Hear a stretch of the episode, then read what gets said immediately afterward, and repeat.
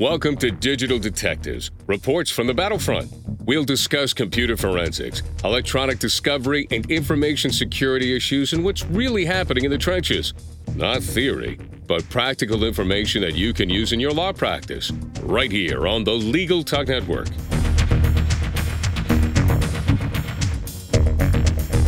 Welcome to the 93rd edition of Digital Detectives. We're glad to have you with us. I'm Sharon Nelson, president of Sensei Enterprises, a digital forensics, cybersecurity, and information technology firm in Fairfax, Virginia. And I'm John Simek, vice president of Sensei Enterprises. Today on Digital Detectives, our topic is Is the California Consumer Privacy Act the start of a trend? Before we get started, I'd like to thank our sponsors. We would like to thank our sponsor, SiteLock, the global leader in website security solutions. Learn more at sitelock.com forward slash legal forward slash digital detectives. We'd also like to thank our sponsor, PINow.com. If you need a private investigator you can trust, visit PINow.com to learn more. Our guest today is Scott Pink. Scott is a special counsel in the data security and privacy practice at O'Melveny and Myers LLP. In this role, he advises media entertainment and consumer product companies on social media law, cybersecurity and privacy, marketing, and intellectual property. A former general counsel for a major media company, Scott has recently represented cutting edge life science, biotech, and other companies on privacy and security policies and issues. Thanks for being with us today, Scott. Thanks for having me. Well, Scott, there's been quite a lot of headlines about the California Consumer Privacy Act, but not many people actually know much about it. Can you tell us what the impetus for the act was? Well, the impetus in one way was a response to a ballot initiative that was scheduled for the November ballot, which was designed to provide consumers more control over their privacy and there was some concerns about the scope and extent of that initiative for businesses. So the legislature decided to craft a version of that law uh, that was, you know, in their view, more well thought out. So the impetus in general was responding to that ballot initiative. I say behind that, it was the concern that consumers needed more control over their data in light of you know recent data breaches and you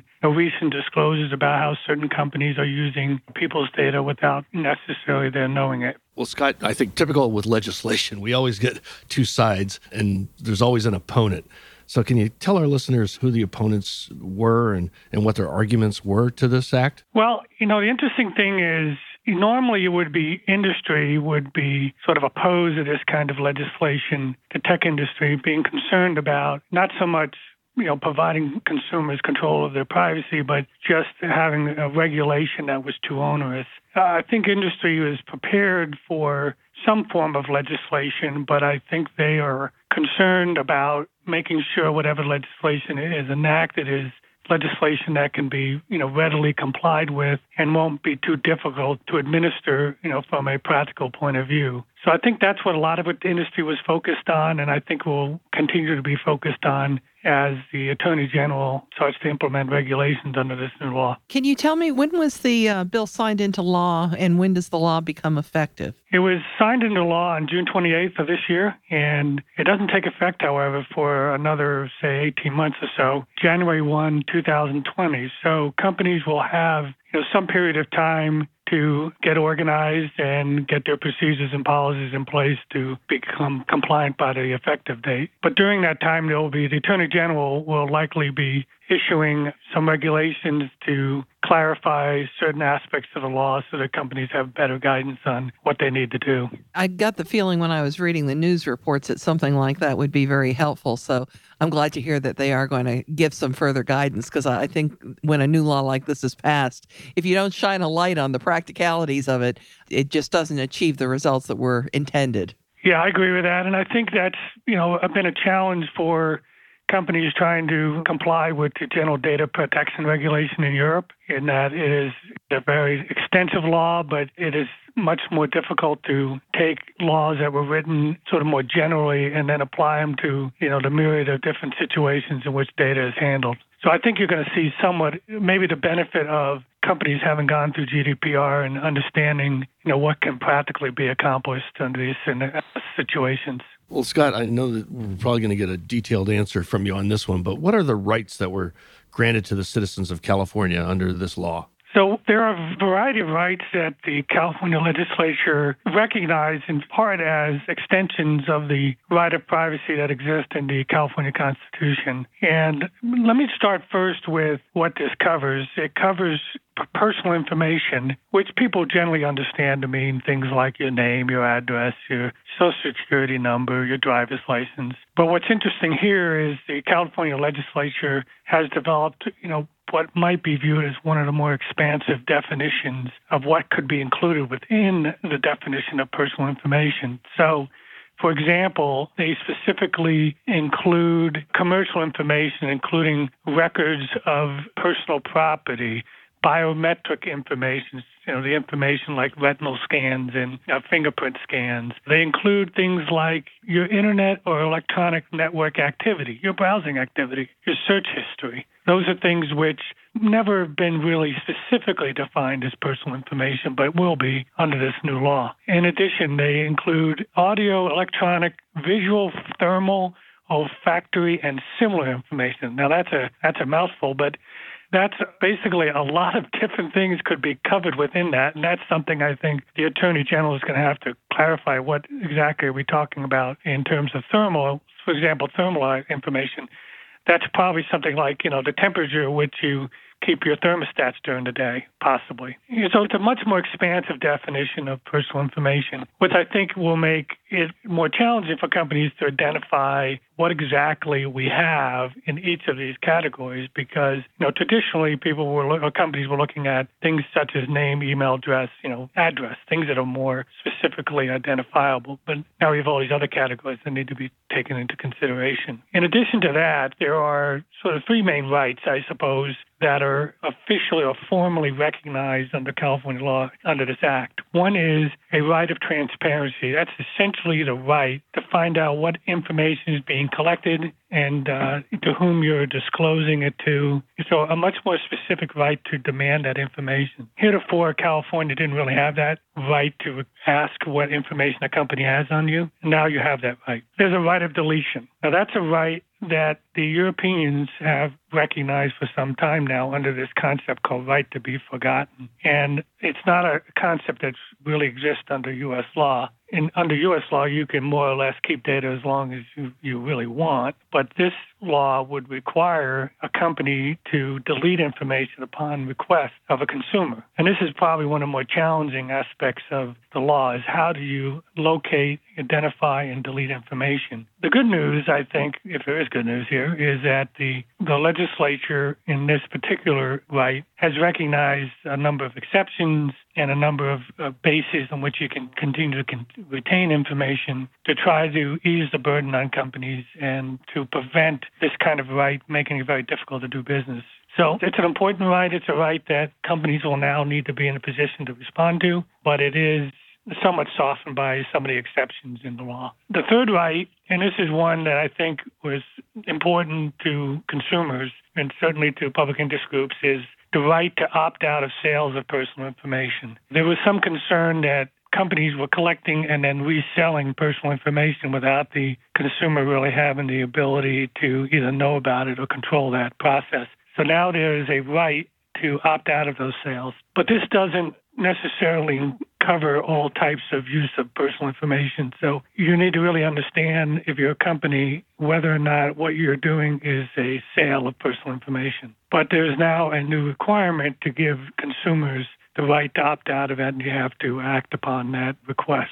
So those are the main rights that have been uh, enacted. They, the law also recognizes that in certain circumstances, consumers can bring a lawsuit if companies fail to abide by the requirements of this new law. So there's actually some potential teeth in it if a company fails to comply. That's interesting when you mentioned thermal, Scott, and you you immediately went to the you know the thermostat and the, the Nest kind of devices and when I heard that, my first thought was, geez, thermal imagery. You know, they're they're tracking my thermal signature through a house or something. So we actually have seen the use of thermostats used as a weapon where they somebody has remotely kicked up the heat or or whatever in order to cause the ex-spouse to pay a lot of money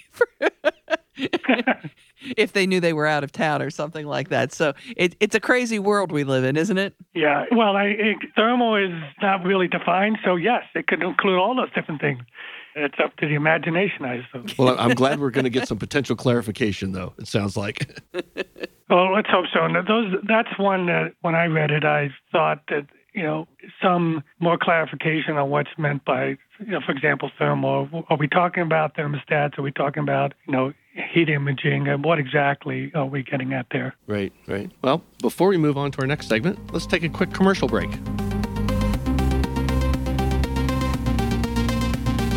At least 80 of the 100 biggest law firms in the country have been hacked since 2011. Protect your firm and your clients from cyber attacks with SiteLock. Their industry leading, cloud based suite of website security solutions includes website scanning, web application firewall, including distributed denial of service mitigation, and 24 7 365 US based customer support.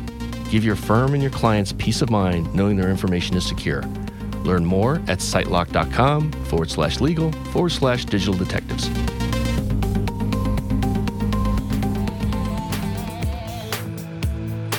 Does your law firm need an investigator for a background check, civil investigation, or other type of investigation? PINow.com is a one of a kind resource for locating investigators anywhere in the U.S. and worldwide. The professionals listed on PI Now understand the legal constraints of an investigation, are up to date on the latest technology, and have extensive experience in many types of investigation, including workers' compensation and surveillance. Find a pre screened private investigator today. Visit www.pinow.com.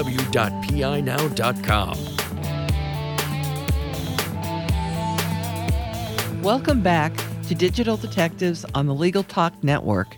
Today, our topic is Is the California Consumer Privacy Act the start of a trend? Our guest today is Scott Pink, a special counsel in the data security and privacy practice at O'Melveny and Myers LLP. So, Scott, I think people are always concerned, especially little businesses. You know, does this horrible law that, you know, impacts so much and will make me do all these things, does it apply to me? And they don't know what kind of businesses. So, what kind of businesses does this law apply to? Well, it applies to all kinds of businesses in the sense that there's not really industry specific businesses, but there are some thresholds that have been built into the law to sort of, I guess, in some sense, respond to the concerns of a small business and the ability to be able to uh, um, comply with this kind of a law. So there are some thresholds, and more or less, there's designed to imply this to larger institutions, I would say. So there are three thresholds uh, that have been baked into the law, and what you have to meet one of those three. So one is that your annual gross revenues. Well, first of all, back up a minute. You have to do business in the state of California. If you're not doing business in the state of California, this law doesn't apply to you. So assuming you're doing business in the state of California and you're collecting data from personal information from a California consumer, then the next test is do I meet one of these three sort of size thresholds? And the one threshold is do you have annual gross revenues in excess of $25 million? So that's, you know, a fairly sizable company. The second is do you alone or in combination annually buy or receive for business commercial purposes the personal information of 50,000 or more consumers, households, or devices. And that's an interesting one. So if you collect, you can look, it's three different things. So it's 50,000 or more consumers. So if you have 50,000 or more California consumers, then uh, arguably this, you know, this law would apply to you. But it could also be 50,000 or more devices, or 50,000 or more households. So I think there's going to need to be some clarification there. I think the terminology or means it has to be one of those three, not necessarily the combination of all three of those. That is, you have to have 50,000 or more consumers or 50,000 or more households or 50,000 or more devices. You wouldn't add up 20,000 consumers, 20,000 households, and you know 10,000 devices to get 50. So the threshold is 50, but it's three different kinds of things that could meet the threshold. I read the law exactly as you stated it, that it had to be one of the three, and any one of the three would trigger your obligations. Do you think that's correct? Yes, that's the way I read it. Okay. And what's interesting is, you know, the term device so you could have 50,000 or more devices in, you know, that you're collecting personal information from, but, you know, 20,000 consumers potentially. So if you had two devices in a house. So that's, we'll have to see where that kind of plays out. But they've introduced these other concepts of households and devices that normally I've, you know, I've not seen in other privacy laws.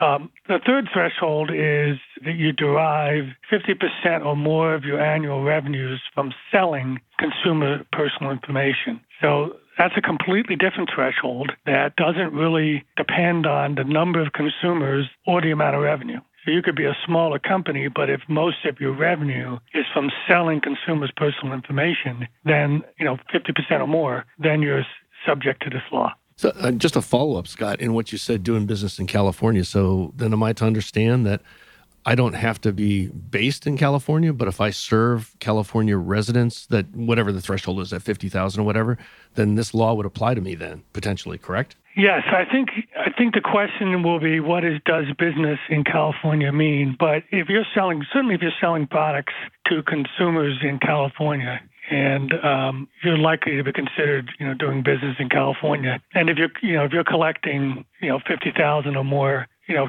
information from fifty thousand or more consumers in California, you're likely doing business in California. But it is a separate analysis, and again, the law doesn't really define what does business means. It, the term does business has different meanings depending on what law you're talking about. For example, in tax law, it has a certain meaning. Uh, corporate law has a certain meaning. So uh, it may be up to the AG to define what it means here. I would say it would it would require probably some activity directed towards California. So Scott, what obligations do businesses have now without this law? I mean, they generally have an obligation at least under California law, to have a privacy policy that describes their data collection processes, information practices, and uh, they have a requirement under some California California law to have reasonable security for the personal information. And there are sort of a myriad of other laws that apply to personal privacy, laws relating to security breaches, and laws relating to how to handle credit card information, and laws relating to social security numbers. But it's kind of a hodgepodge. There's no law right now that has these specific rights baked into it. I think this law is a really, really good step. But I know, and you you made reference to this, that a lot of the businesses think that these obligations are going to be very burdensome. So uh, it helps that the law isn't going to come into effect uh, until 2020, and it certainly will help if the attorney produces some regulations and some guidance for people.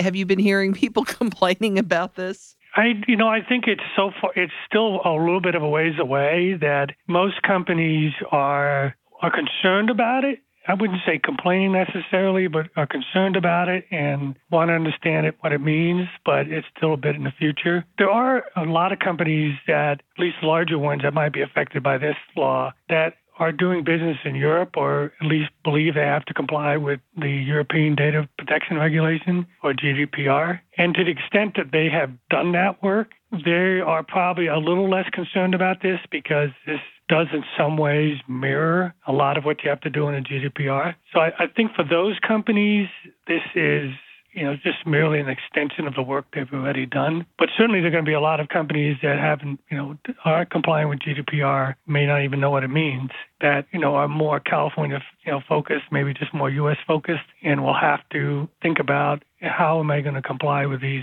very specific regulations. So, but since it's a year and a half away and there's no regulations there at this point, I think a lot of companies are still doing a little bit of a wait and see. They're going to wait and see to implement like they waited and see uh, GDPR. Scott, you think? Oh, uh, exactly, exactly. You know they will, John. Well, I think they'll wait and see if their AG issues any regulations or guidance, or you know if there are further modifications. But there are, yes, definitely a lot of companies sort of waited to the last minute to, and maybe are even waking up now to GDPR. Well, Scott, do you what are your, what are your thoughts? Do you think other states are likely to adopt similar laws? You know, why why or why not? I think some states will. I think some states will see will probably want to respond to California's lead. California often is the lead in these areas. But I don't think it'll be in rapid succession like the security breach disclosure laws. I think the timing will be, you know, maybe over the next year or year and a half. You maybe see a couple of states adopt something like this. Maybe not quite uh, but I could see it happening in the next couple of years. But I don't think you're going to see, you know, 49 states adopting this in the next year and a half. I think it's going to take some time. Well, as a final question, you know, what I've heard a lot is that the fact that we have all these different data breach notification laws, you know, that's been very cumbersome because you have all these state laws you have to comply with. So I wondered when I was reading the original article about this, I said, well, why isn't there a federal law covering these rights so that you only have to comply with one law and, and not all 50? Wouldn't that make more sense? What do you think, Scott? Well, I think that, you know, there are federal laws that apply in certain sectors like the like HIPAA in the healthcare area and Gramm-Leach Bliley, which applies to financial institutions. And I think those have been very helpful to companies operating in those industries because they have one standard they have to worry about more or less. I think it would make some sense if, if there's going to be legislation on this point to have sort of a consistent set of standards nationwide because it's going to be practically difficult, very difficult to you know honor this just for California but not for another state. I don't know. It may be possible, but I don't know if companies are going to want to do that. They're going to want to make sure that they're you know they're applying the, the most practical solution, which is you know the same one for everybody. So I think a federal law would certainly, to the extent there is legislation or regulation on it, I think a federal or nationwide approach would make some sense. But I know the FTC is taking a look at, in the fall, I believe they're having hearings that will examine, among other things, you know, the impact of laws like this on, you know, commerce in general and whether, you know, these are good laws, whether, the, you know, there should be a unified standard that applies across the, across the country. So I don't think I don't expect anything soon or in the next year, but I think you could possibly see you know some more activity by Congress maybe in 2019 if they're going to consider it. That'd be the time before this law takes effect. Well, activity by Congress. Um, yeah, maybe. and I'll leave it there. Sharon, you notice we don't have a federal data breach notification law. well, that's what I was going to say. I mean, how many years have they proposed that and they haven't been able to get that? But then, you know, and activity in general out of Congress is not something we've grown used to. So, but, you know, I really appreciate your thoughts today, Scott. Your expertise here has been very useful. And this is a, a law that it got a lot of headlines initially, but I think people aren't really looking at it a lot yet. As you say, it's somewhat in the future, but it is certainly something that every state is going to be considering and something that lawyers certainly need to have a, a feel for what this law is and what else might be coming. So thank you so much for being our guest today. My pleasure. Thank you for having me. Well, that does it for this edition of Digital Detectives. And remember, you can subscribe to all the editions of this podcast at LegalTalkNetwork.com or on Apple Podcasts. And if you enjoyed our podcast, please rate us on Apple Podcasts. And you can find out more about Sensei's digital forensics, technology, and cybersecurity services at senseient.com. We'll see you next time on Digital Detectives. Thanks for listening to Digital Detectives on the Legal Talk Network. Check out some of our other podcasts on LegalTalkNetwork.com and in iTunes.